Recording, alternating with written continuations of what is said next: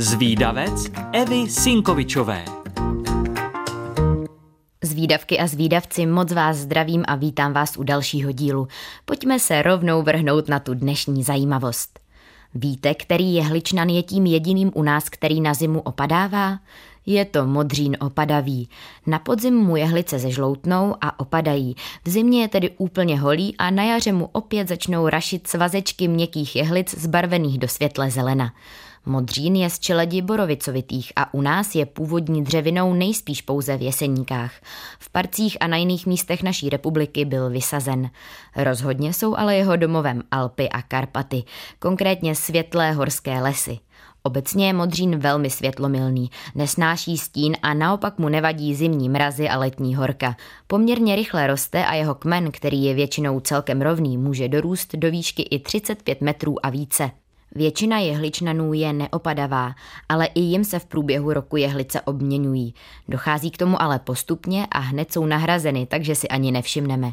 Borovice takto obmění veškeré jehličí zhruba za tři roky a smrk tak za pět let.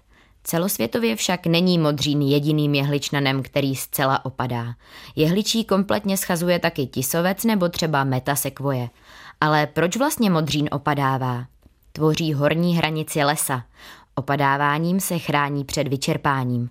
Přizpůsobil se klimatickým změnám, změnám ročních období a taky podmínkám, ve kterých žije.